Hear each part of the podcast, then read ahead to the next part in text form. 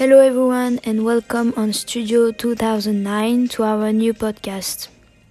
We are glad you are here and take the time to listen to this new podcast. Our topic today is the image superiority effect. This topic may not speak to you, so let us explain it. You are probably wondering what is the image superiority effect.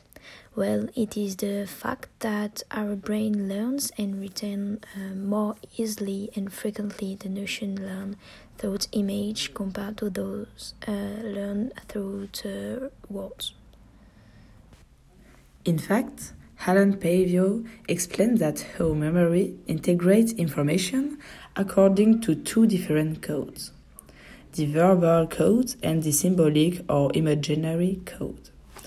When we are faced with an image, our brain generates both a symbolic and a verbal code.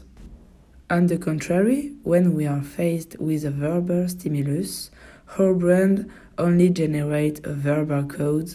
It does not necessarily associate this image with the word. For example, when we read only one text, we are likely to remember only 10% of the information 3 days later. If this information is presented to us as a text combined with a relevant image, we will likely remember 65% of the information 3 days later. In fact, when your memory wants to retrieve coded information to remember something, it is easier to retrieve images that are doubly coded. This explains why we are more facilities both to memorize and remember pictures than words. Moreover, images are easier to see, there is less reflection, whereas words require more reflection and meaning. So the history of writing as we know it today goes back 3,000 years. Before that knowledge was transmitted orally or through image, painting, etc. So we evolved to communicate visually, to decipher body language or facial expression. With just a picture and an emoji, we can describe your emotions, where we are, what we are doing in a few seconds, where the same things in writing will take 30 minutes and several paragraphs. Yet, modern society is based on writing, on text. At school, we are taught to read and write. Everything is centered around written communication, but your eyes are not just made to read small black letters on a white background. This is doubly interesting when we notice that emojis also occupy a growing place in the way we communicate today. Secondly, some parents use letter-shaped images to teach their children the alphabet.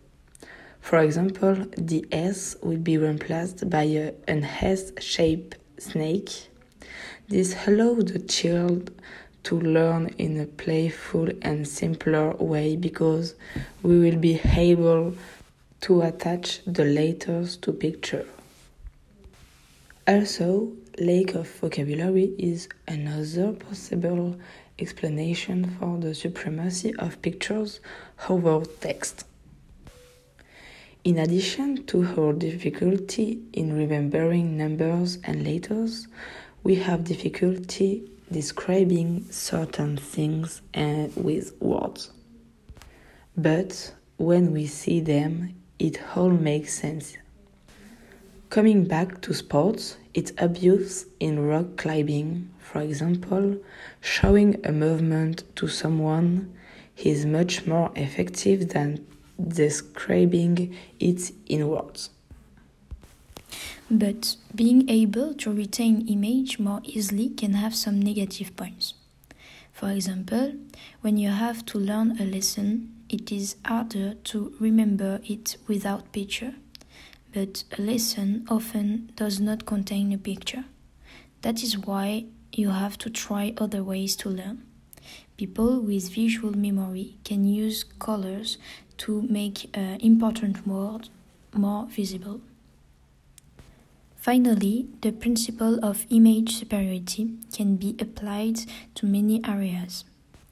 Whether it is in terms of learning to make it easier to remember something, or in the field of communication, marketing and advertising to make sure your audience remembers your messages. It can be used to present products and reflect a lifestyle.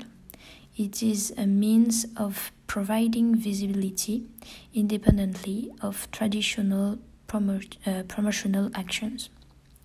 Moreover, the image makes it possible to humanize a brand.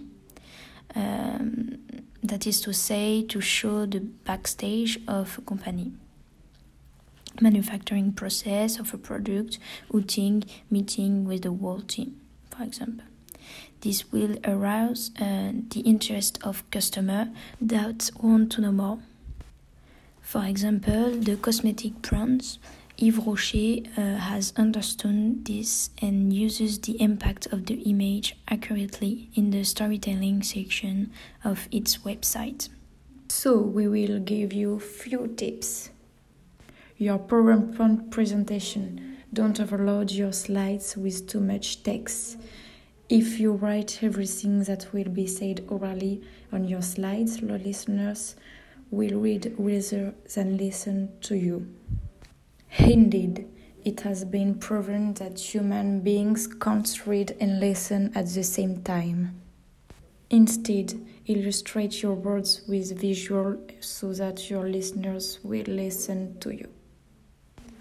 For your future blogs and websites, it has been proven that the most appreciated and shared content is visual content, whether photos or videos.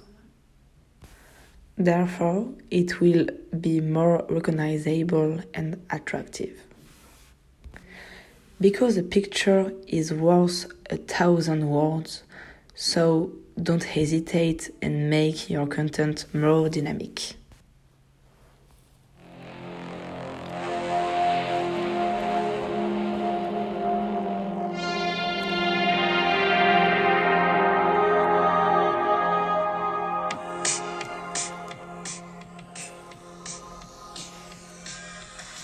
We thank you for listening and we hope you understood our subject. Do not hesitate to contact us for more information, questions on this subject. See you soon for other episodes, and that's why to Studio 2009.